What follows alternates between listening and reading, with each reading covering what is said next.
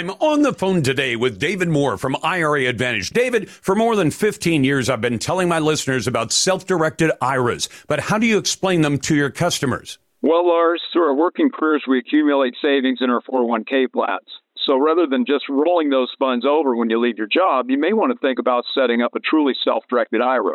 With a self-directed I R A, your retirement portfolio can include real estate, precious metals, cryptocurrency, notes, loans, and even a new business startup. So with a self-directed I R A, you're not limited to equities like stocks and bonds? Exactly. There are so many more options that you can consider for your retirement portfolio. Would you like to learn more about self-directed I R As?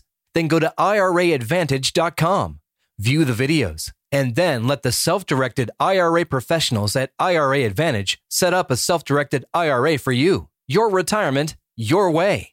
Visit the professionals today at I R A advantage dot com. It's Lars. Thank you for checking out my podcast, and have a great day. Welcome back to the Lars Larson Show. If you're a parent out there and you're concerned about the way your kids are going to do or are doing in public schools, I share your concern, and I say that as a product of public schools, K through twelve. My wife was also in public schools, K through twelve, and our adult kids were in public schools, K through twelve. And yet and still, these days, the public schools are not exactly producing fantastic results. And the most recent assessment of those results, the N A E P, uh, the National Assess- Assessment of Educational Progress, says that things are even worse now. Now, of course, we're hearing a lot of politicians say, well, that's just the pandemic. What they ignore is the fact that it was going on before the pandemic, it is going to go on after the pandemic, and that this is just used as an excuse by folks like the teachers union. So why don't we take a look at what the real causes are? Ashley Varner joins me now, who's Vice President of Communications and Federal Affairs at the Freedom Foundation. Ashley, good to have you back. Lars, it's always great to talk to you, but this is not a fun conversation to have, even though it's very important that we keep talking about it. I'd, I'd agree with you on that. And I know that a lot of my audience is going to say, Lars, you've explained many times you don't like unions in general. I don't I don't say that people shouldn't have the right to join a union. That's well established in federal law. I'd even argue that unions are supported by the Constitution, the right of freedom of association, uh, the right of uh, the ability to, to associate with anyone you want. You can form an association and bargain collectively. And that's well recognized in federal law. In fact, I always tell folks who say, well, the unions are being driven away. I said, no, they're not. It's never been easier to form a union than it is today, or more well protected under federal and state law. And yet the teachers union plays, uh, I think, a real pernicious role in the failure of American schools. Is there some support for that? Absolutely agree with you, Lars. And even Franklin Delano Roosevelt, that stalwart conservative president, uh, he did not think that having public sector unions was a good idea, because he recognized uh, the problem that would come into play when you have unions bargaining with politicians who then make laws uh, without having the taxpayer present at the table. And and so this is, when you talk about teachers' unions, we're paying for those teachers' unions, because those teachers' salaries, it's your money, it's my money, it's everyone listening to our voices right now. Um, but we don't get to have a say in what the teachers' unions do. And now we see through this pandemic, you know, that we they actually overplayed their hand. They didn't think this through, Lars, because they wanted to use this as a strike. They didn't have to call. They kept kids at home uh, and learning on laptops if they were learning. Uh, but they, they got to give parents a front row view of what was actually going on inside the classrooms that parents did not know their kids were being exposed to. So that's the one really genuine silver lining of this pandemic and the school closures, is that uh, the teachers' unions exposed themselves. Parents got to see what their kids were being taught or indoctrinated in, and now they have the knowledge of, and power to take back uh, the control over their own kids' education, which, you know, honestly, we just kind of let it go. The the country as a whole just kind of trusted the, the schools, the education system, the teachers' unions to just teach their kids, and they maybe didn't pay all that much attention as to what was going on, but now you have parents as a brand-new constituency. And whether they're registered Democrat or Republican, they want their kids to get a good education, and they are going to the polls very upset. Yeah, and, and they should be, because, Ashley, um, I haven't mentioned this in a while, but a little over two years ago, And as we're heading into the fall of the first year of the pandemic, there were, you know, public meetings and there were discussions about going into remote learning and things like that. And I remember one teacher just blew a gasket. It was a young lady from, I think, Philadelphia. And she said, we can't let the parents see what, what's going on inside our classrooms. And and I think a lot of parents, come they came to find out why that teacher was so anguished over the idea that parents might actually see what was being taught, because the teachers themselves understood some of the stuff we've been doing is not going to be approved by the parents. The only reason that they kind of signed off on it before is because they trusted us. And they said, we, we assume you're doing right by our kids. And the minute they said, and, you know, parents may see this on remote learning lessons, the teachers became apoplectic. Not many of them were as honest, or perhaps as, you know, maybe not as discreet as that teacher, to say, say it out loud. We can't let the parents see this. But that's exactly the message parents have been getting is, yeah, we've been teaching your kids and indoctrinating your kids, and you have no business telling us to do otherwise. And that, and then I'll throw in the other thing. When you said F D R saw the dangers of this, the one other element I'd throw in is not only are t- taxpayers not at the bargaining table, parents aren't at the bargaining table, they're forbidden to know what's in a contract till it's already signed. But the other element that they don't have is the teachers' unions can say to a politician, uh, whether it's a school board member or a member of Congress or a member of the state legislature, don't you dare cross us, because if you do, all the donations we made to your campaign stop. All the help we get by scaring up voters to vote for you stop, and it'll go to your, you know, to your competitor, to your opponent, and we will get them elected instead of you.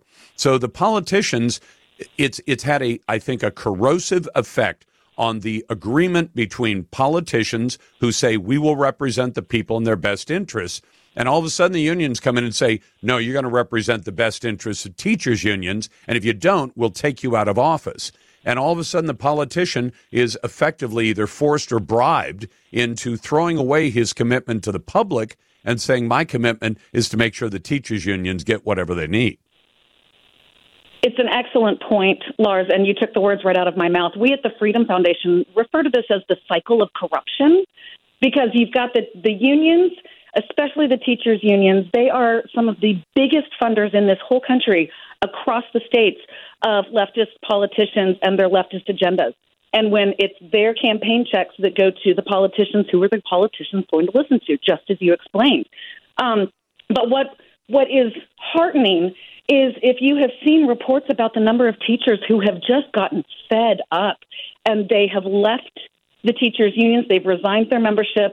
Uh, since the COVID shutdown started in March of twenty twenty, uh, if you've heard of the seventy-four million dot org, they did a study um, that over eighty thousand teachers in just the twenty twenty twenty-one school year hung up their union membership, and they stopped paying dues to Randy Weingarten and the A F T and the N E A. So that is a great start, and, and I can't imagine uh, that it's only getting worse, because teachers are getting fed up. The Freedom Foundation talks to teachers every single day across the country who are fed up.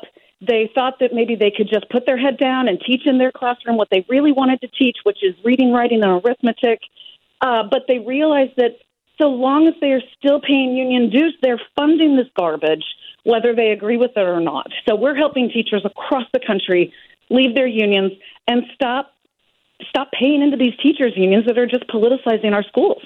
You know, just today, Ashley, I got an email from a, a listener, and he said his daughter came home with this photograph. And she had taken a photograph of the whiteboard, not a blackboard, in a modern classroom, and it had a list. And under it were all the negative stereotypes of, and what they, the teacher had written was white girls and, and, and white boys.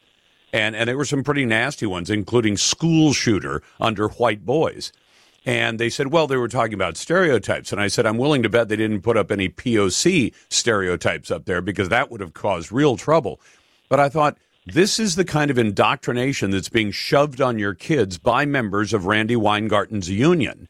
And and they're completely protected at the legislatures and at the and on Capitol Hill, and by an American president who's fully bought in with what the teachers' unions want.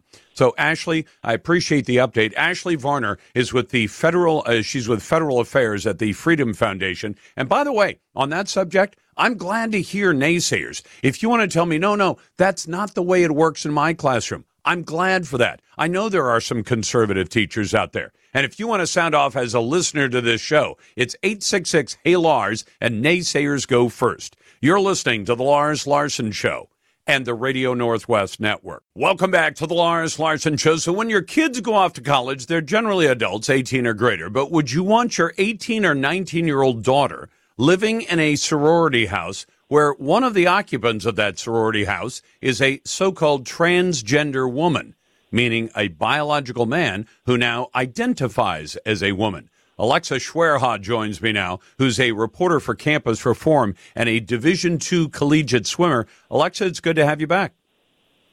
Thank you for having me. So before we get into that topic, I want to ask you something. When you were a kid, when you were younger in, in K twelve school, did you ever go to outdoor school? Outdoor remember, school. Um, yeah.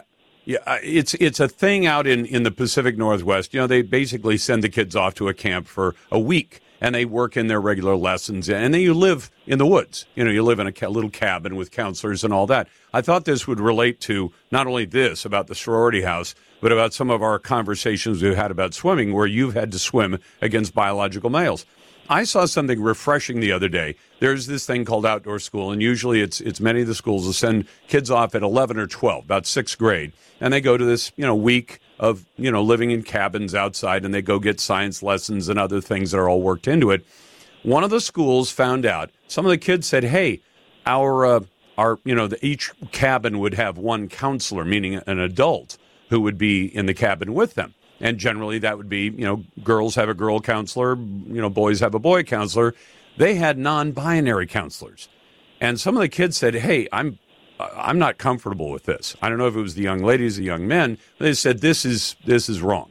And they told their teachers. And their teachers called the principal, and the principal called the superintendent. And the superintendent said, hey, fire up the bus, bring them home. And they did. They said, this is wrong. We're not going with this program. At least there is some sanity out there in education, at least in a few places. Well, I have to say that's definitely great to hear because that's not what we're seeing happen on college campuses. No, and in fact, I would expect, now let's get into the story you wrote about for Campus Reform. This involves Kappa Kappa Gamma, the first sorority in University of Wyoming's history to accept an openly transgender student into its ranks. So the sorority says it's okay for a biological male who now identifies as female to live in the sorority with all these other young ladies?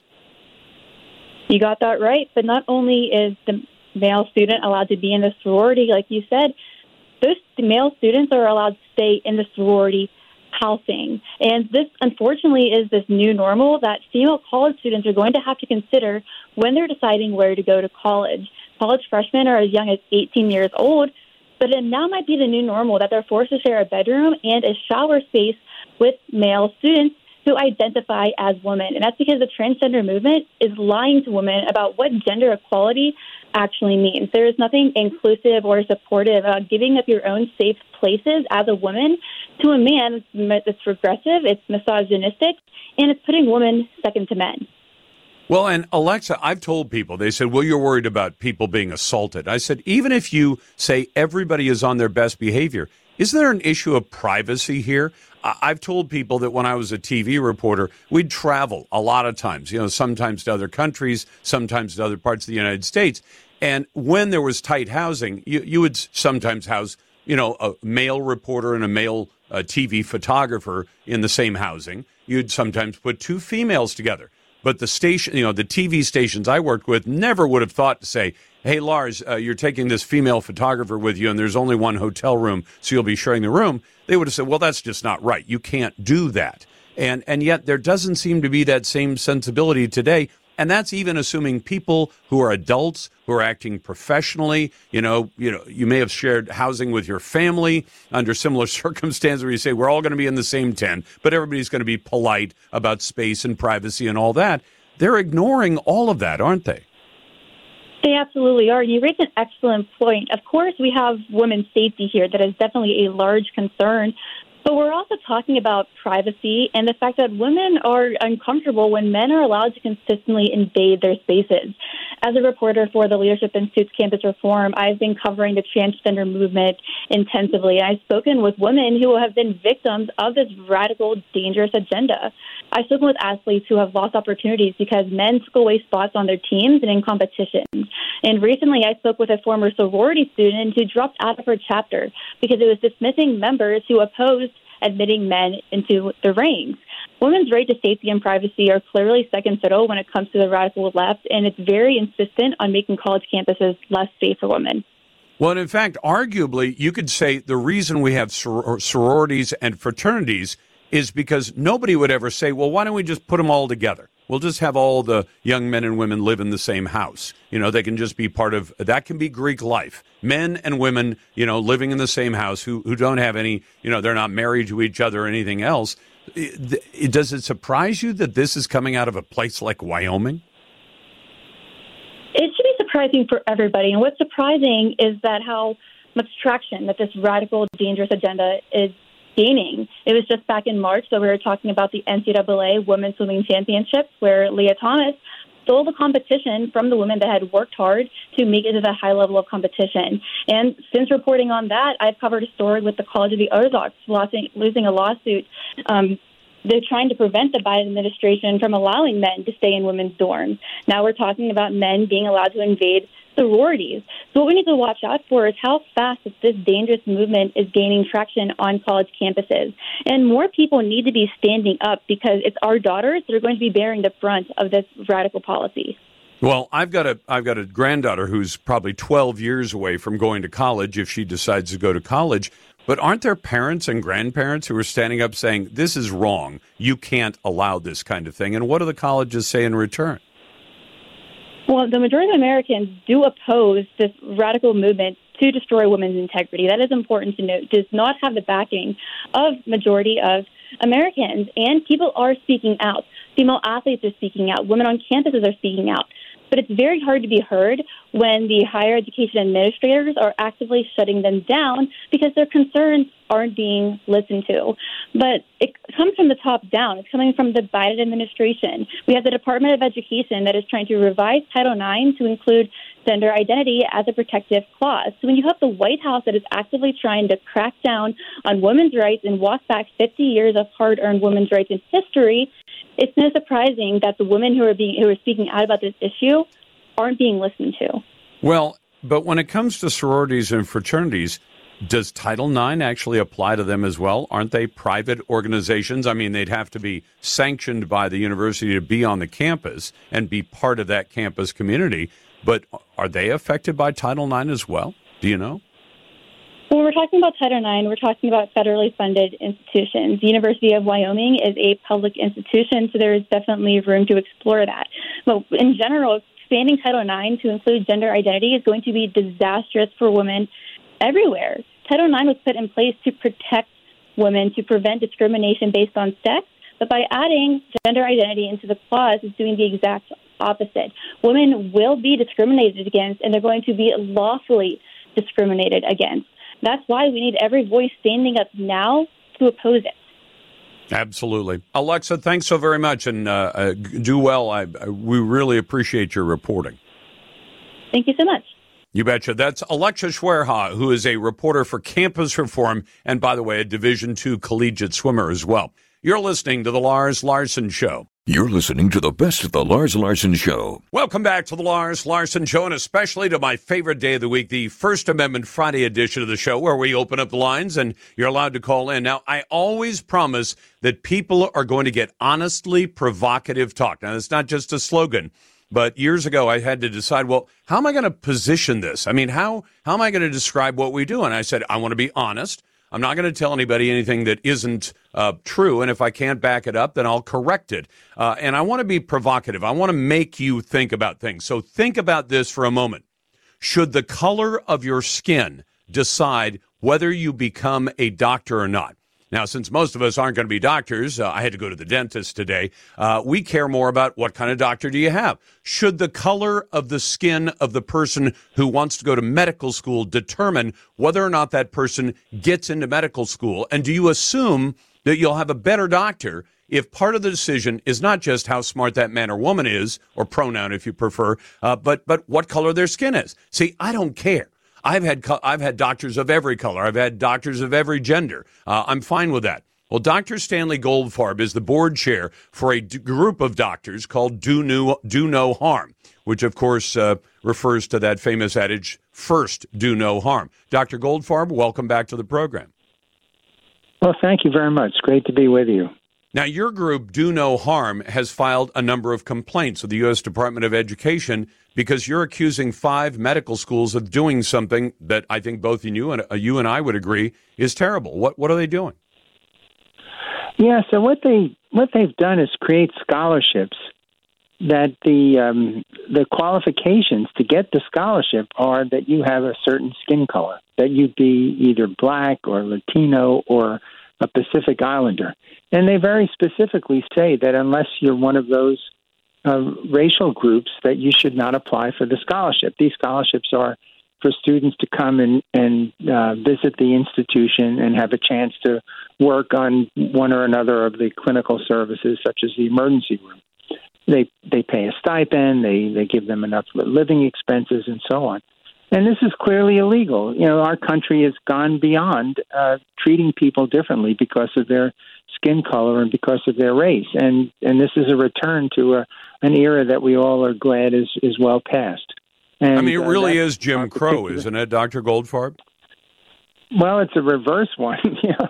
I mean, it's it's saying that uh, the, these individuals are going to get something that other students, for example, Asian students or South Asian students, aren't just uh, aren't going to be uh, qualified for, or white students for that matter. And and it's just it's wrong. It's what do you think? Wrong. What, Doctor Goldfarb, uh, what's motivating this? Because I think I have my own ideas, and I'm no lawyer, but it doesn't sound legal to me either.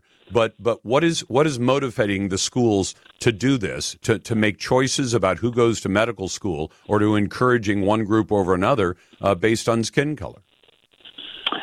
Well, you know, it goes to this uh, idea. It, it's part of critical race theory, really, which says that um, you know, the only way you can make up for past discrimination is to discriminate currently. And the, instead of having the Martin Luther King ideal of just treating everybody equally and picking people for any position or any scholarship or any entrance into a medical school based on their qualifications, now we're going to change that. We're going to base it on their skin color to make up for the fact that many years ago, people were denied entry to medical school based on their skin color. Um, and and so I think they think they're doing the right thing, but they're not doing the right thing. They're doing the wrong thing. They're doing something that's going to alienate groups, that's going to anger people that are denied this opportunity because of their skin color, whether they be Asian, whether they be South Asian, whether they be uh, even white uh, students.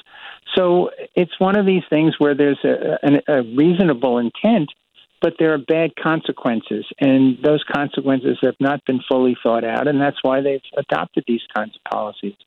Well, I'm glad to see you file these complaints because we got to get some action on this. But, Doctor, um, over the years I've followed these cases. One of them was Bakke. Do you remember the case of Bakke where a smart sure. young guy said, I want to I want to go to medical school? And they said, at the end of the day, the decision was, no, you can't go. We're going to give your slot to somebody else. And I always like to remind people, the, the guy who got the slot, who got it on the basis of his skin color, turned out to be a real train wreck of a doctor. He he actually ended up killing women. Yeah, you know, I mean, there are there are some aspects of life that it it probably doesn't matter that much. But medical medical medical school and being a physician are not one of those parts of, of existence where the the qualifications of people don't matter. And uh, you know, it matters very much, obviously. And we want, when patients come to see their doctor, we want them to think that they, they're seeing the most qualified individuals who are entrusted with their, their health. Nothing is more valuable than that. And that's our concern. You know, if, if there's a highly qualified uh, African-American student or Latino student, wonderful, then they should have every opportunity that anyone else has. But now if they're the, not the, highly qualified, but they're but they're being put in this position because of their skin color, that's wrong. I, I agree with you. And just so people know, the specific schools that you filed the complaints against, University of Florida, College of Medicine, University of Oklahoma, Tufts uh, at Tulsa, University of Utah School of Medicine, University of Minnesota School of Medicine, and Medical College of Wisconsin. Doctor, do you think, based on what you know from the group Do No Harm that you're you're on the board of, Are there any medical schools in America that aren't doing this kind of thing? You know, I think it's it's very widespread. There may be there may be one or two out there that, you know, are we haven't quite encountered. But if one goes online and looks at their curricula, looks at their um, what they describe for individuals who might be applying to medical school, there's this issue of trying to, you know, trying to be anti-racist, which is basically a racial kind of approach to, to the world. Um, almost all of them have adopted this, and, and it's it's sort of a madness. It, they really haven't thought through the consequences of this. They haven't thought through um, how it may undermine the trust that both black and white patients may have in the institutions that they're they're going to and the physicians that they're going to visit. So it, it really is a bad idea that now is, is become very popular and needs to be it needs to be pushed back against, as we're trying to do. Doctor Goldfarb is with the group Do No Harm. I want to ask you about the students as well, but I, I suspect a few years have gone by since you were in medical school, right? Yeah, too many. too many. And and but medical school then or now is tough, isn't it? Well, it's not as tough as it used to be. Really? Unfortunately. Wow. The, the, the um, you know, what's happened is because of this idea of, of having to have a very diverse student body, that has required a lowering of standards, and it's lowered the standards for everyone. So medical school now is not really quite as, as rigorous as it used to be, and, and the graduation rates from medical school are very, very high. It's, it's over ninety-eight percent. And this contrasts with other schools like law school and even nursing school, where there's something like an eight to ten percent attrition rate. So the the reason for this is not that the students are necessarily more intelligent or more hardworking than they used to be. Rather, it's because the requirements to get through medical school have been really watered down, I'm afraid. And so one of my concerns, and, and I wrote a book about this recently. What's it called? Just pointing out, it's called uh, Take Two Aspirins and Call Me By My Pronouns. and, I love it. It's, it's sort of a humorous title, but the, the book, I, I go through my experiences because I was the head of the curriculum at the University of Pennsylvania School of Medicine, and it goes through the experiences that I, I had as well as my observations of what's going on around the country. So, well, for all the money, uh, Doctor Goldfarb, thank you very much, but for all the money that it costs to educate a doctor, the standard should be tough, and it's kind of unfair to let people in based on their skin color if they're not academically prepared. It's not fair to them, and it's not fair to their future patients. Doctor Stanley Goldfarb with us. We'll be back in a moment. Welcome back to the Lars Larson Show on this Wednesday. You remember that uh, Obama's chief of staff, Rahm Emanuel, said never let a crisis go to waste, and you can see it taken to heart with a push for gun control after every shooting.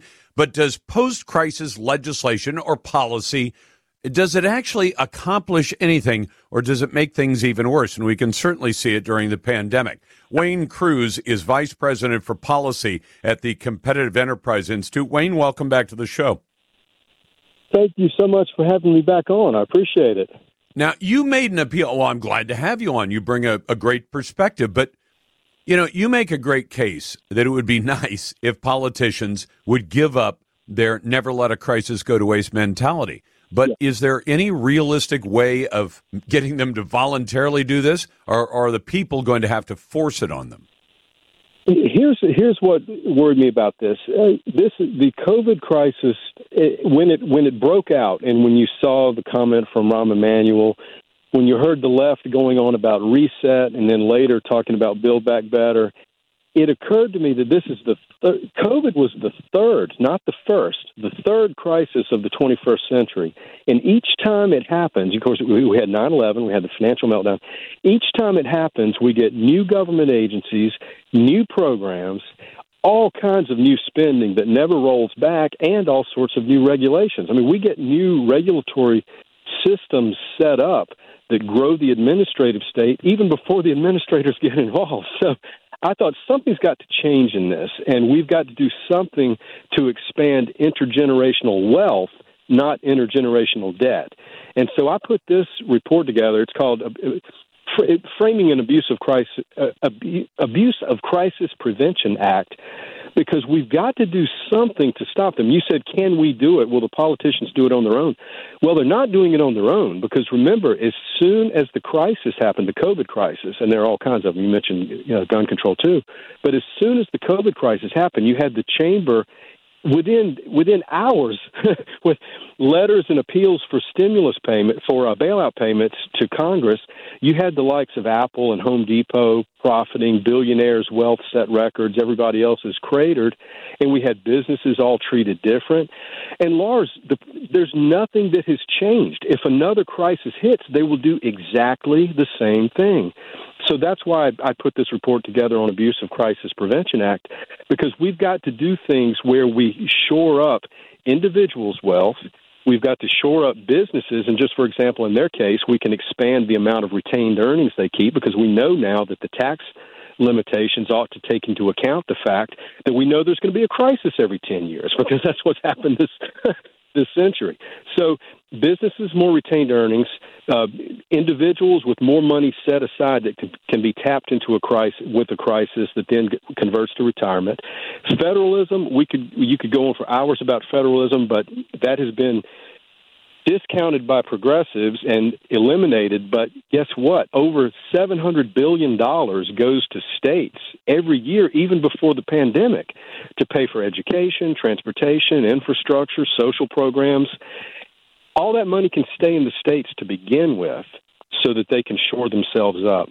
So, in other words, long story short, we've got to shore up the economy and the voluntary society within it, or there's no chance for limited government to survive. You you can't keep doing crisis after crisis, make it impossible for future generations to have the, to retain their own wealth and to have a government that's not overloaded with debt and also overregulated. So that's why I call for an Abuse of Crisis Prevention Act. Okay, and I think but we need hearings, but, but how would it everything? How would it actually? I mean, I could see, because I watched what happened mm-hmm. during the pandemic, and I thought they're putting a lot of structures in place, and I'll bet they're never going to give them up. All of us, ha- I mean, exactly. I, I think most people said once they get this authority, they'll never give it up, or they'll always keep it in reserve, saying we might need this again. Is there any way mm-hmm. to sunset this stuff and say the expectation is if you say we've got an emergency, like we've got a flood, and, you know, like mm-hmm. a town would or an individual would say there's a flood, we need to go out and plow up the front yard and make some berms and, and keep keep the you know keep the farm afloat. I've seen farmers do that before. You know, they, they plow right. up a berm and the flood water goes somewhere else. You say, but you're not going to leave that berm there after the flood, are you? Uh, you you, right. you you you act in a certain way. I mean, heck, if, if it got cold enough and all the power was cut off, do I break up the living room furniture and burn it in the fireplace? Sure, whatever you got to do in an emergency. Yeah. But then you say, well, we'll just have to live without furniture now because we threw all the furniture in the fireplace. No, you you end the you say we're going to keep on burning furniture for for wood for heat, honey. I'm I'm not going to tell my wife that, and I, I I would feel stupid doing it. Could we say when the emergency is over, the powers go away? Period. Yes, and even be- even before the emergency is over, I think a key thing that needs to be done is, remember, presidents now, and even Trump did it with the eviction moratorium and the payroll tax holiday and things like that, you have to make sure now that Congress extends any emergency declaration. So right now, the president, you know, like like like now Biden will just continue the continue extending the, the, the deadline on, on the COVID emergency. Congress, Mike, Senator Mike Lee of Utah has a bill to do this. Any emergency declarations that's thirty days old, Congress would have to approve it or the emergency lapses. But I'll tell you, the big hurdle that we have in, in rolling this stuff back, the left means it when they talk about reset and they talk about taking this opportunity during a crisis to put into place the other things they want to do. In my view, and I talk about this in the paper, I think the left's North Star for their reset is the universal basic income. And I know there are yep. libertarians and so forth who, who give arguments for this. I, I hate think it. The universal basic income is the plural of apocalypse. You cannot do that, because when you get the, the entire society hooked on um, on that kind of a that kind of a uh, that kind of a seed money all the time, there's no way to roll back government. And you could see the inklings of the universal basic income in the stimulus payments that went out even to rich people, you know. And, and the like, people in oh, prison, you could, you could have for God's sake. Just pay it back. Nobody, yeah. yeah, exactly. And nobody had to pay a penny back. And then even businesses got loans who never needed the loans, let alone the fraud and everything that went on. But the businesses got money who, who didn't need it. They never had to pay it back either. So you could see the inkling and, and the, just the rapid way that this the COVID uh, payouts went. You could no, see it's, it's the outlawed. generation of, of what's happening. And, and Lars, if, if another crisis hits, God forbid, they'll do exactly the same thing again if they're not stopped. And so we'll have to discipline discipline this in some significant ways, and that's what I'm trying to push. And maybe some other kind of balance, because, Wayne, I talked to plenty of people, including my my adult son and daughter, uh, stepson and daughter, mm-hmm. who said, hey, I didn't take a stimulus check. I didn't get any extra pay for being, you know, for sitting on the couch and playing video games. I worked my job every day. What do I get? Right. And the rest of America yes. is saying, all these people got all this money, but it wasn't everybody. It wasn't even a majority. And especially the unemployment money. That's Wayne Cruz, Vice President of Policy at the Competitive Enterprise Institute. Wayne, it's always a pleasure. You're listening to The Lars Larson Show, and if you trust her, tell Alexa to play The Lars Larson Show. Welcome back to The Lars Larson Show. It's a pleasure to be with you. Always glad to get your calls as well. If you want to dial into the best conversation in talk journalism, it's right here every day at eight six six, hey, Lars. And naysayers, you go right to the head of the line at eight six six, four three nine, five two seven seven. And that's not an empty promise. If you call the show and you tell the producers when they answer, uh, I want to tell Lars that he's wrong. They'll say, why, you're going to be a naysayer. You'll go right to the head of the line. Just come prepared with your best argument. Tell me where we disagree, and then I'll allow you to make your argument. And uh, and then I want to ask a few questions to see if I can poke a couple holes in that argument. Our Twitter poll today, would you carry a credit or debit card that tracks your carbon footprint? It's now being offered to Visa credit card holders through a Vancouver, Canada Uh, it's a save or a credit union, is they say, we will track all of your purchases and then tell you the carbon footprint of those purchases. I guess this is for people who are hyper concerned about their effect on global warming or climate change or whatever they're calling it this week. I would say no to that idea. I think it's kind of goofy. But for the people who want to be goofy, go ahead. I would say no uh, to the question itself, though. You can find it at Lars Larson Show and at lars larson dot com. Brought to you by A M A C, the Association of Mature American Citizens. A M A C has the conservative values I believe in. I joined, and you should, too. Just go to A M A C dot U S or call triple eight, two six two, two thousand six. A M A C's better, better for you and better for America. In yesterday's poll, and this was the question, should anyone serve in a high government position who cannot understand spoken speech? Now, I was talking in particular about John Fetterman, who's running for Senate in Pennsylvania, and he is a Democrat. And I don't favor his election to represent the people of Pennsylvania. But I would apply this to anyone, Republican or Democrat, man or woman, if you can't easily understand spoken speech, so that as a senator or as a representative or as a president or vice president or governor or mayor or member of the state legislature, if you can't understand what people are saying, I don't see how you can do that job.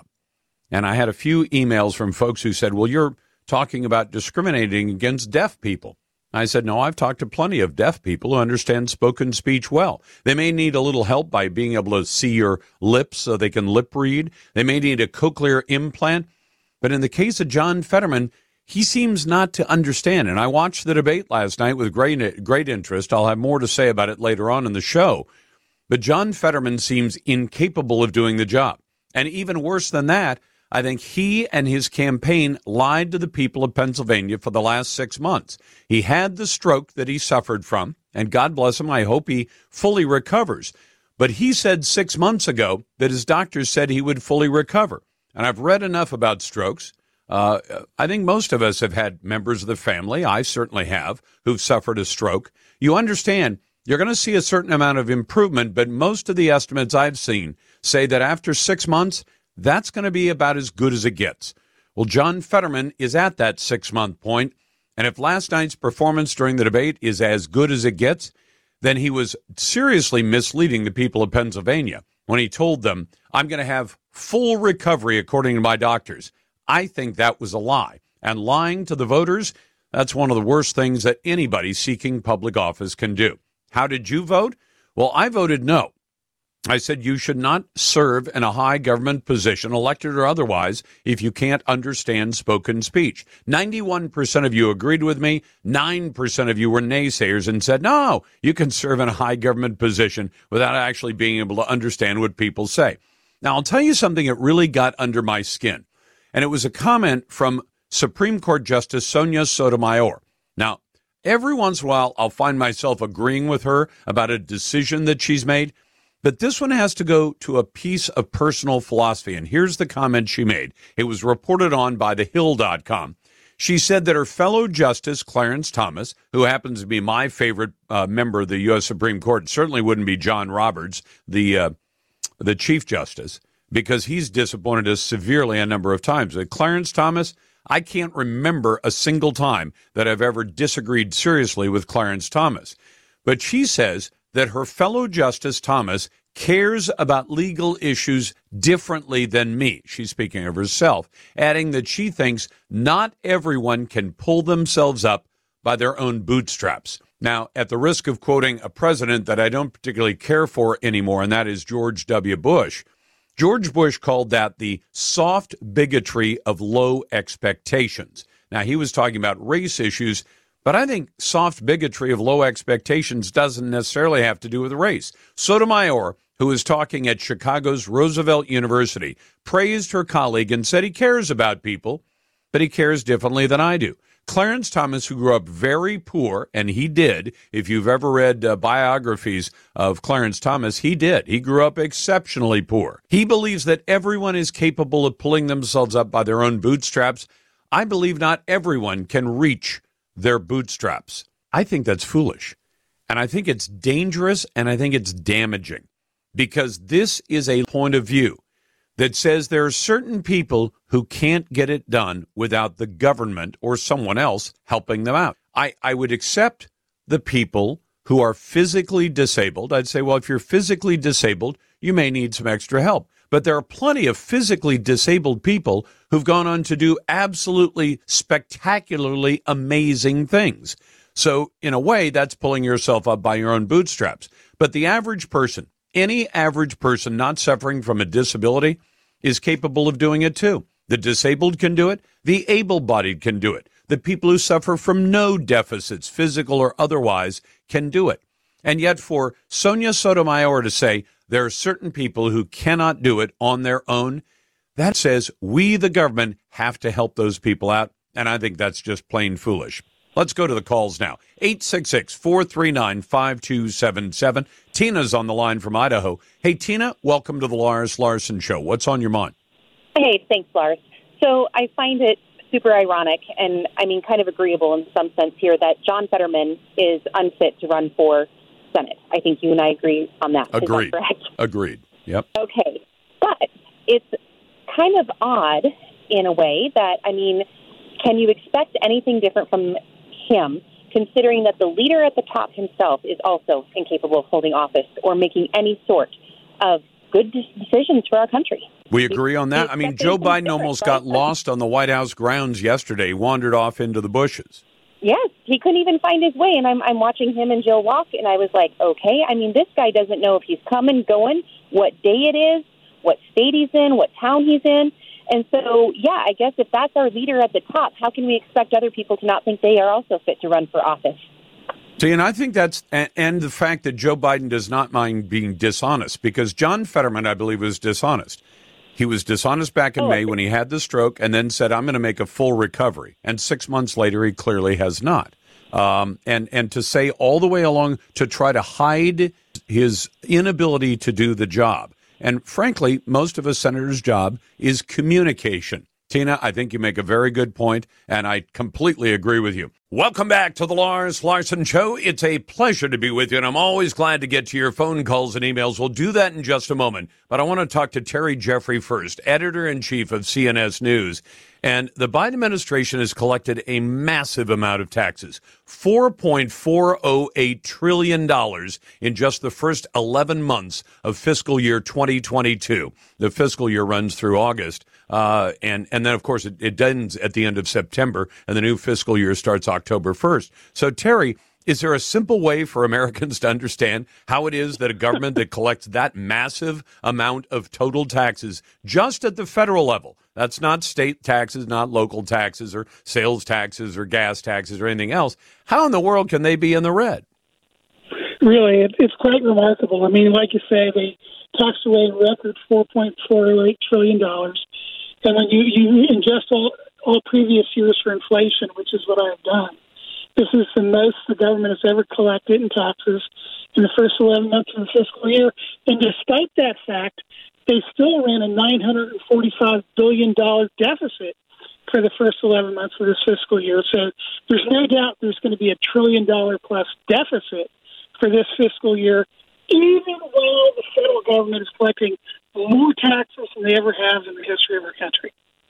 Now, nine hundred billion dollars, just rounded off, we're basically a trillion dollars short. So the simple solution would be wade into that federal budget and find a trillion dollars worth of cuts at some point, and maybe not all at once, but at least over the next couple of years, say, we've got to get back to spending no more than we take in. That's not unreasonable, is it? It's not. The, the, the problem is the two biggest uh, spending items in the federal government now are the Department of Health and Human Services and the Social Security Administration. And the reason H H S is the highest spending agency of the federal government is because Medicare and Medicaid are included under there. So what you have is you have we have the baby boom generation retiring. They're going on Medicare. They're going on Social Security. So we're getting huge benefits paid out for Social Security and Medicare. Plus, there's this large block of the population that has been made dependent on the federal government in recent decades, and they're on Medicaid. And uh, so that's a lot of the money is going into transfer payments through those two elements of the federal government. Now, Terry, I mean, forgive me for, I know some people aren't going to like me saying this, but with Medicaid, not Medicare, Medicare is for generally older Americans, Medicaid is for poor Americans, but Medicaid in the law says you can put work requirements with that. In other words, if you have people on Medicaid, you can say to them, you don't get it if you're not at least trying to be employed. And I'm speaking there of people who are able-bodied uh, and are not suffering from some kind of permanent disability. If you did that, do they have any idea how much it might change the equation? If you told people you got to get a job, because usually if you if you even give a damn about the job, if you get a job at some point, the boss is going to say, hey, we could put you on full time and we could probably include benefits in that. We could get you off Medicaid altogether. Yeah, you know, I can't quantify it, but there's no doubt that Medicaid is a big problem for the federal government. You have Obamacare on top of that. And it's uh, it, it is a problem. And, and, and you're right, it's, it's very distinct from Medicare and Social Security. At least Medicare and Social Security, people worked all their lives. They paid taxes as a federal government into the Social Security and Medicare programs.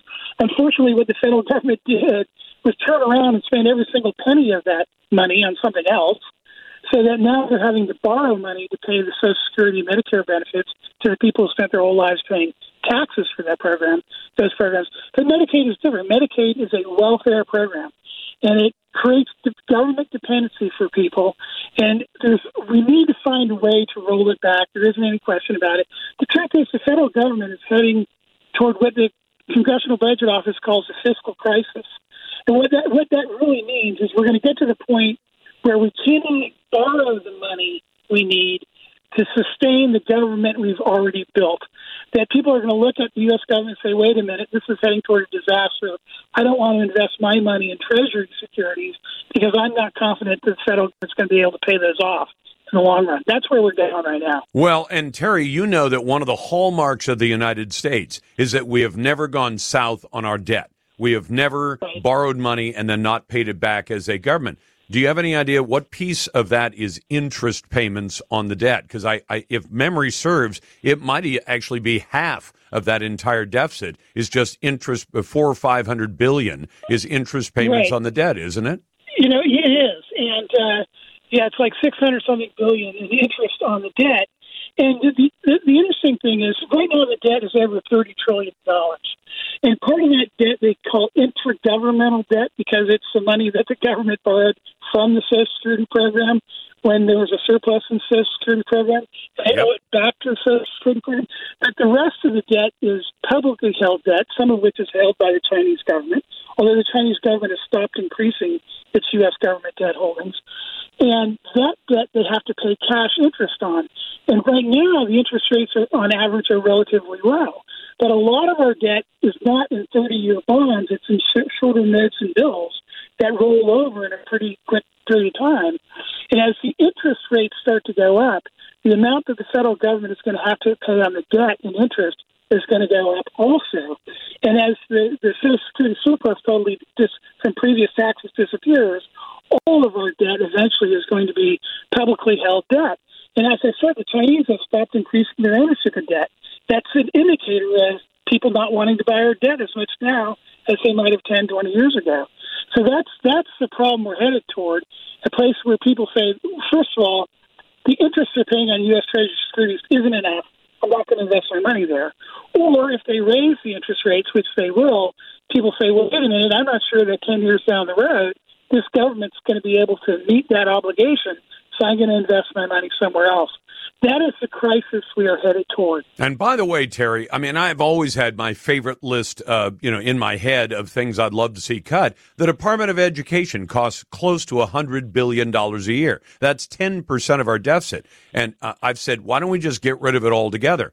And people say, well, that's a lot of people. No, actually, there aren't that many people who work at the Department of Education. It's basically a big grant granting agency where they hand out lots and lots of cash uh, to various school districts for special, a lot of special programs and studies and things like that.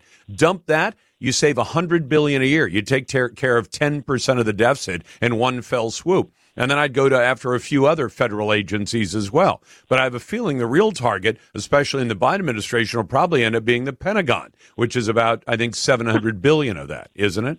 It's uh, six hundred and something billion it was so far this year, but I'm sure it'll end up being more than seven hundred billion for the year. But you, no, I agree with you. The Department of Education carries out activities that really aren't functions of the federal government. Public education is a function of local and state government, not the federal government. They never should have created a federal Department of Education. Absolutely. That's Terry Jeffrey from C N S News. Terry, thank you. Anybody who wants to be a naysayer, I'd be glad to take the call at eight six six, H E Y, L A R S. That's eight six six, four three nine, five two seven seven. Send your emails to talk at lars larson dot com. Welcome back to the Lars Larson Show. It's the Radio Northwest Network. We try to make it honestly provocative talk radio for the Pacific Northwest states of Oregon, Washington, and Idaho. And you're invited to that conversation. And if you're a naysayer, we'll put you right to the head of the line at eight six six, H E Y, L A R S. That's eight six six, four three nine, five two seven seven. You can send emails to talk at lars larson dot com, and you could join me in welcoming back to the program Maria Frost, who is director of the Cole Center for Transportation at the Washington Policy Center. Maria, it's been a while since you've been on. I'm glad to have you back. Thank you for having me, Lars. So tell me this. You've made the case that Governor Jay Inslee of Washington State stopped providing ferry service to many Washingtonians because of bad press. Tell me about that. Yeah, so when the vaccine mandate was imposed by the governor, there were a lot of uh, State Department of Transportation staff, specifically those working for the ferry system, who took sick leave and vacation and did walkouts and various protests, understandably, um, of the mandate. And in early October, um, there was a pretty significant amount of, you know, service that had to be Um, cut because people weren't showing up for work. And um, so around that time, the secretary met with the governor to talk about how to deal with that. And on October sixteenth, um, the Department of Transportation made the choice to cut service pretty significantly. They said to increase reliability for riders. And then obviously we know on October eighteenth, there was massive layoffs. Um, you know, over four hundred employees of the Department of Transportation. What public disclosure um, requests have revealed is that when uh, the secretary met with the governor, the governor actually advised the secretary not to make those service reductions, but Secretary Millar insisted on the service reductions not to increase reliability for the public, but as a P R strategy um, to protect the image of the agency. And so in an email to his staff talking about um, how his meeting with the governor went, Secretary Millar said, I strongly recommended making reductions now. It'll be a story one time. Daily missed sailings will be a daily story. And so the department made that choice to cut service broadly, inconvenience hundreds of riders as a P R strategy. I mean, because for some of these people, Maria, there are people, I don't live on an island, but if if you lived on one of the many islands around Puget Sound and you get used to saying, well, I can catch a couple of ferries in the morning going into, say, Seattle and a couple of ferries in the evening, and all of a sudden there's one sailing in and one sailing out. And if you miss it, you're, liter- you're literally stranded until the next day. That's the situation some of these people found themselves in, right? Yes, it was it was terrible. I mean, I, I have friends who were in that situation. It was terrible. And I, on the one hand, I understand the department, you know, saying, I, I don't believe them now, of course, thanks to this public disclosure. But on the one hand, you know, some might argue, they would argue, look, we just made these service cuts so people don't make these plans and end up stranded. Um, but on the other hand, it's clear that that's, that wasn't the driving um, motivator in that decision. And frankly, I don't think that how they look, you know, in the public's eye and, and how the press deal with them should be a motivator when they decide what service to provide. The public pays them to provide that service, so they need to do their best to do that on a day-to-day basis rather than just trying to cover themselves and make themselves look good. And, you know, disappointingly, another one of the emails that was sent back to Secretary Millar in response was from another one of his um, deputy directors, I think, and she agreed with his recommendation to the governor, but also made this comment. She said, the longer we don't reduce service, the more dramatic the reductions will look later October. And what she's saying there is like, hey, the added benefit of making these cuts now is because in about a week, we're going to be firing a bunch of people. Let's make the cuts now rather than making broad cuts after all the firings, because we don't want it to look as bad as we know it will be. To me, that is just really atrocious and really inappropriate for a public agency. Well, and Maria, you know what I'd like to know? Uh, I mean, maybe both of these guys came into the meeting, the governor and Millar, and just quietly agreed not to even talk about the alternative, which would be, let's give some more latitude to employees who say, I'm not taking the shot, and if you make me do it, I'm going to quit, or I'm not going to show up, and I'm going to take as much vacation as I can. Did either one of them say, maybe we should reconsider the mandate, and maybe we should back off on this and actually provide the service that we get paid to provide? And if neither one of them brought that issue up, I'd love to ask Millar, and I'll tell you what, we'll put a request in. I don't have any great hopes of getting him on the show, but I'd like to know, did you ever say to the governor, Governor, these mandates are going to cripple the service the people have already paid for. Maybe we should reconsider them and, and either soften them up or forgive them altogether, because there were a bunch of private companies that initially went with a mandate for the jab and then later said, and some of them airlines I'm thinking of, where they said, no, no, we're going to back off from the mandate. We're going to make it more vol- voluntary because they realized they were about to cripple themselves. Now, that's the private sector. But in the in the government sector, apparently it's screw the public. Who cares? Yeah, I mean, I think that would be a more than appropriate, long overdue conversation for them to have. This vaccine vaccine mandate is harmful. It is yielding negative returns. There are real trade-offs here. It's not, you know, it's not just about COVID. You have to consider other realities, especially, you know, and we saw this very clearly last winter when, they, you know, for all the passes were closed for four days, halting mobility for the entire state. I mean, there's safety issues for the public. There's safety issues for existing staff who are stretched thin, working seven days a week. That's what happened last winter. I mean, at this point, I don't, I, I frankly am shocked the vaccine mandate is is still in, in place. It doesn't make any, any sense to me. Well, especially, Maria, because I know there are people who deeply believe in the vaccine. I don't.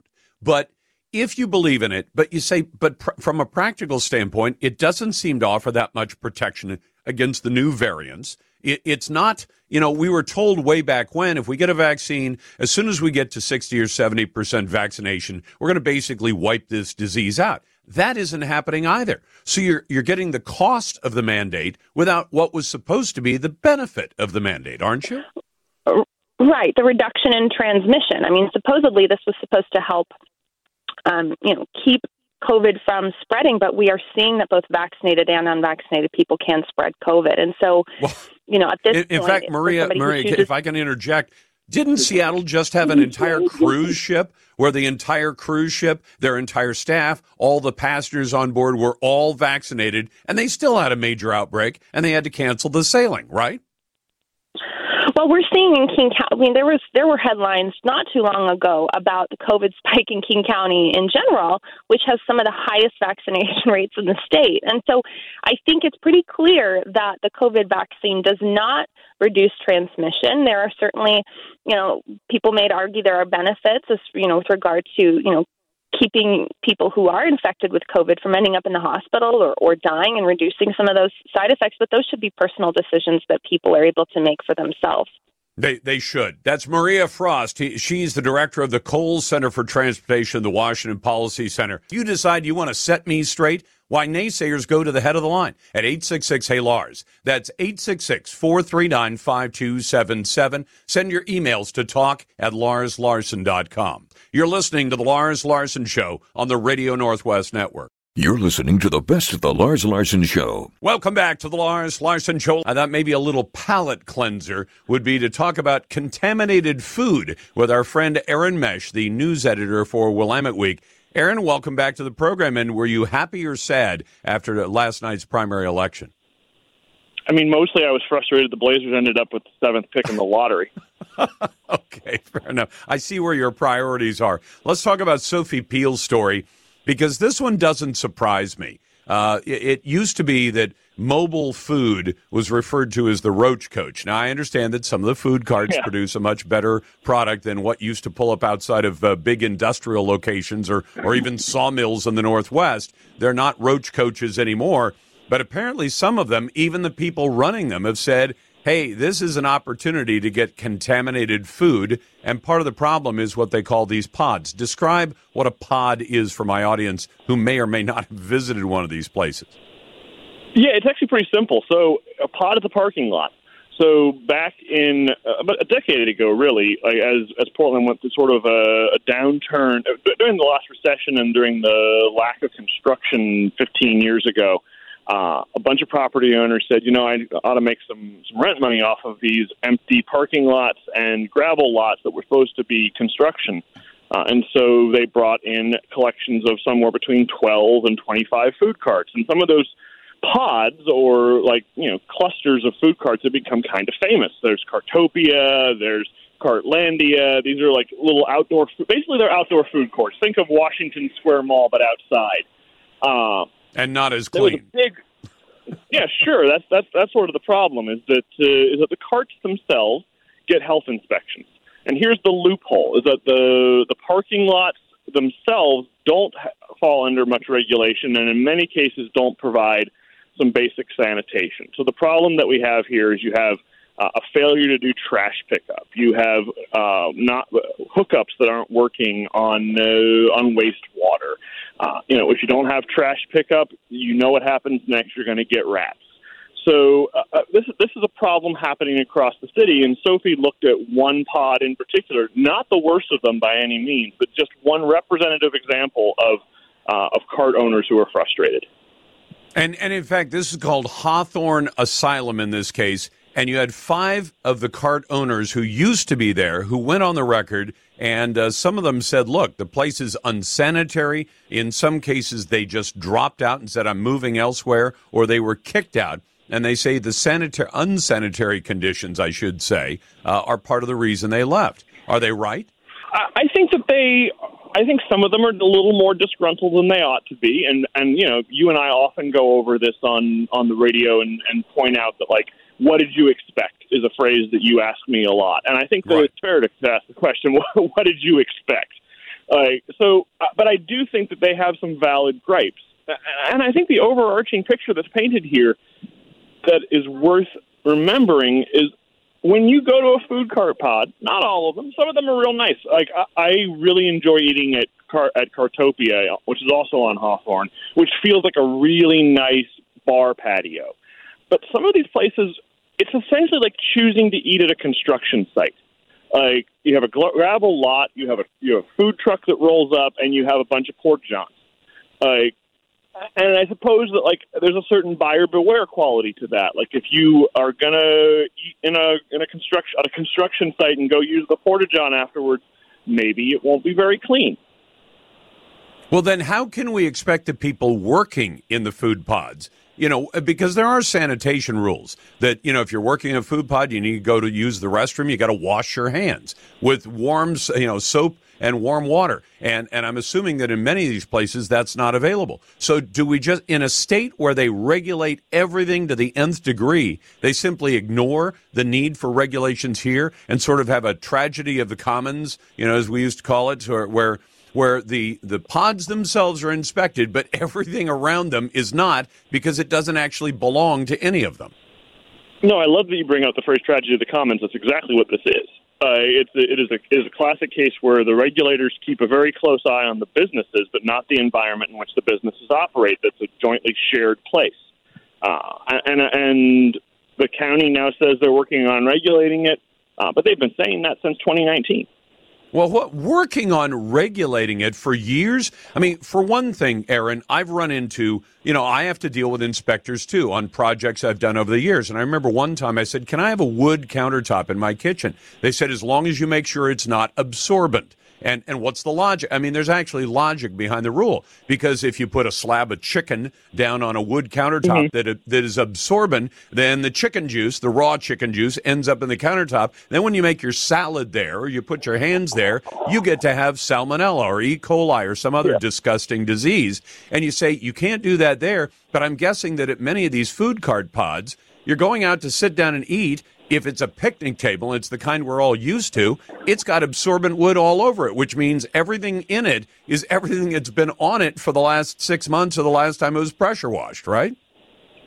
I think there's some there's some truth to that. Like, I mean, the difference to some degree is that when you're eating at the picnic table, you're probably eating cooked food at that point. But but I see your larger point, which is, you know... Yeah, but if somebody else's cooked food that was there a week ago...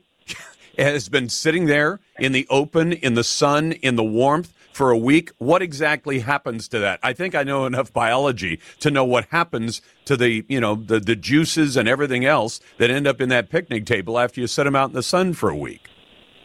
I think you're right. I, I'm not, I'm not here to argue with you. These places are clean. In fact, the opposite is the case. So do you want to do you want to uh, get into politics for a moment here? I mean, I, I want oh, people I, to how, read how, Sophie Peel's story. How can we help story. ourselves? Come on. Well, let's talk about now. I got an email from a gentleman who said, I can't believe that Joanne Hardesty won. And I said, well, perish that thought. She didn't win. She is the anti-cop, uh, racial chip on the shoulder permanently uh, person who sits on the city council and accuses the cops of crimes uh, falsely, uh, defames the cops, wants to defund the cops. She did get thirty-nine percent, but because she didn't get fifty percent plus one vote, she has to go into a runoff this fall, and she may keep the same thirty-nine percent, or she may get fifty percent plus one in November. Any thoughts on Joanne Hardesty's candidacy for the Portland City Council? I mean, this was the best case scenario for her. So I'm not in any way predicting that she's going to win in November. I think that's a complete coin flip right now. You're correct that if uh, that if you tallied up Joanne versus people who don't like Joanne, then Joanne gets forty percent and not Joanne gets sixty percent. So right. Those are good odds for her opponent in November, who is probably going to be Renee Gonzalez. Uh, that said, November tends to be a more progressive electorate. Uh, there's a lot more people voting. Uh, a lot of whom may not be familiar with city with city politics. Uh, it's a it's a crapshoot. I would I would put the I would put the odds at just flat fifty-fifty right now. Okay, because when she goes up one on one, uh, and instead of one on, you know, what was it, three? She was running against, or two? She was running against two serious candidates. Two like serious there, there candidates. Were probably another another seven people in the race, but like you know, who like are running as Santa Claus or whatever. And maybe she'll get some of them. But I hope she loses because, and, and, and I began the day, Aaron, by citing a new N B C News poll that says seventy-five percent of respondents to a liberal news organization's poll said America is on the wrong track. Now, that couldn't be just Republicans because we aren't seventy-five percent of the country. If two, if three quarters of the people in this country, things are, things are going the wrong way. And I would say here in the Northwest, there may even be a stronger sentiment of that.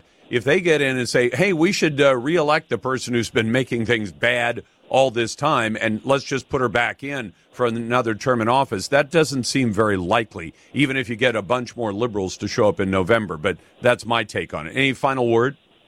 That's Aaron Mesh, the news editor for Willamette Week. You're listening to The Lars Larson Show. Welcome back to The Lars Larson Show. It's a pleasure to be with you, and I'm always glad to get to your phone calls and your emails. If you want to join the best conversation in talk journalism, it's right here every day at eight six six hey Lars. That's eight six six, four three nine, five two seven seven. And by the way, naysayers go to the head of the line at that number. Uh, we've done that for twenty-five years. We're going to keep right on doing it. When somebody disagrees with my point of view, or perhaps the point of view of somebody who's a guest on the show, you are free to disagree. Agree, but you better come armed with some facts and some logic and a good sense of answering some questions as well. So call the number if you like. If you want to uh, send me an email instead, talk at lars larson dot com.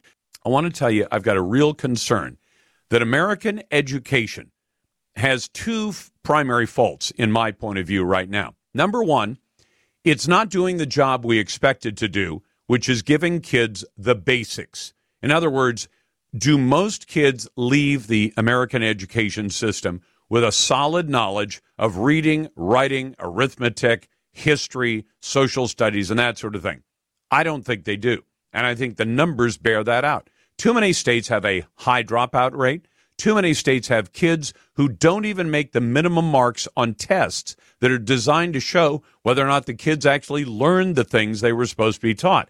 Instead, American schools have been turned into kind of an indoctrination factory. Now, you've heard me talk about issues like critical race theory. That's a kind of ugly indoctrination of kids that tells them that if you have brown skin, you're part of an oppressed class of people. If you have brown or black skin, if you have white skin, you're part of the oppressor class. You are part of systemic uh, in, uh, systemic racism in America. Both of those indictments, both of those indoctrinations are wrong. Then we've got uh, teachers who want to indoctrinate kids in terms of sexual matters, telling little boys and little girls, you don't have to keep the gender you were born with, um, and those kinds of things. And also a fair amount of grooming activity by teachers who have their own sexual agenda. I'm not describing every teacher, but too many teachers, if there's more than one, there are too many teachers who are trying to indoctrinate kids to certain kind of sexual backgrounds that is frankly none of their business. If a child wants to talk to mom or dad about uh, changing their sexuality or about expressing a certain kind of sexuality, that is their business. It is not the business of government employees of a government-run school system. And then there's this, the latest indoctrination that we've become aware of, indoctrinating brand new kids who've come into this country who are English as a second language, E S L kids, into violent resistance. Now, if you think that is too broad, consider this report from Epic Times. At Charlestown High School in the city of Austin, certain teachers are instructing students who are learning English, who recently arrived in the United States, and those teachers may be indoctrinating the kids to incite violence as a form of resistance to their alleged oppressors. That's the report from Epic Times. Now, let me give you the particulars on this. The classroom files of three of the school's teachers in the Sheltered English Immersion Program. Now, I'm not against immersion programs. If you want to learn a language, the best way to do it is learn enough of the basics and then essentially spend the entire day speaking that language. That's whether you're going from English to Spanish, English to German, English to Russian. If you are going from an, a foreign language into U S English, immersion is the smartest and quickest way to make you competent in it. But the files, these files I'm talking about, are currently available for download on the Boston Teachers Union website. As always, teachers' unions are part of the problem. The teachers teach humanities to ninth and tenth grade students who recently arrived in America from places like El Salvador, Honduras, Guatemala, the Dominican Republic, Haiti, and China. That's according to the Boston Teachers Union website. One part of the curriculum profiled on the website involves notes and assignments around oppression, resistance, and narrative structure. An example of the oppression at the institutional level was identified as Trump builds a wall on the border so it is harder for Latinos to enter the United States. This is what we're doing. We're taking kids from foreign countries where they've enjoyed almost no freedoms at all, not economic freedom, maybe not religious freedom. They certainly don't enjoy the freedoms that Americans do. And we're teaching them that the United States is an oppressive form of government that forces things on people. At the interpersonal level, one example was a husband tells his wife she must stay home to cook and clean. An example of oppression at the internalized level, an Asian girl hates her eyes. She thinks she is ugly, so she gets surgery to change them. Not that I think it's likely that a child in elementary school, middle school, or high school is going to go out and get surgery to change her physical appearance. I'm not sure how many plastic surgeons there are out there who would even operate on a child without at least in, uh, including the parents in that decision. Students were then asked to list different forms of resistance for each level of oppression.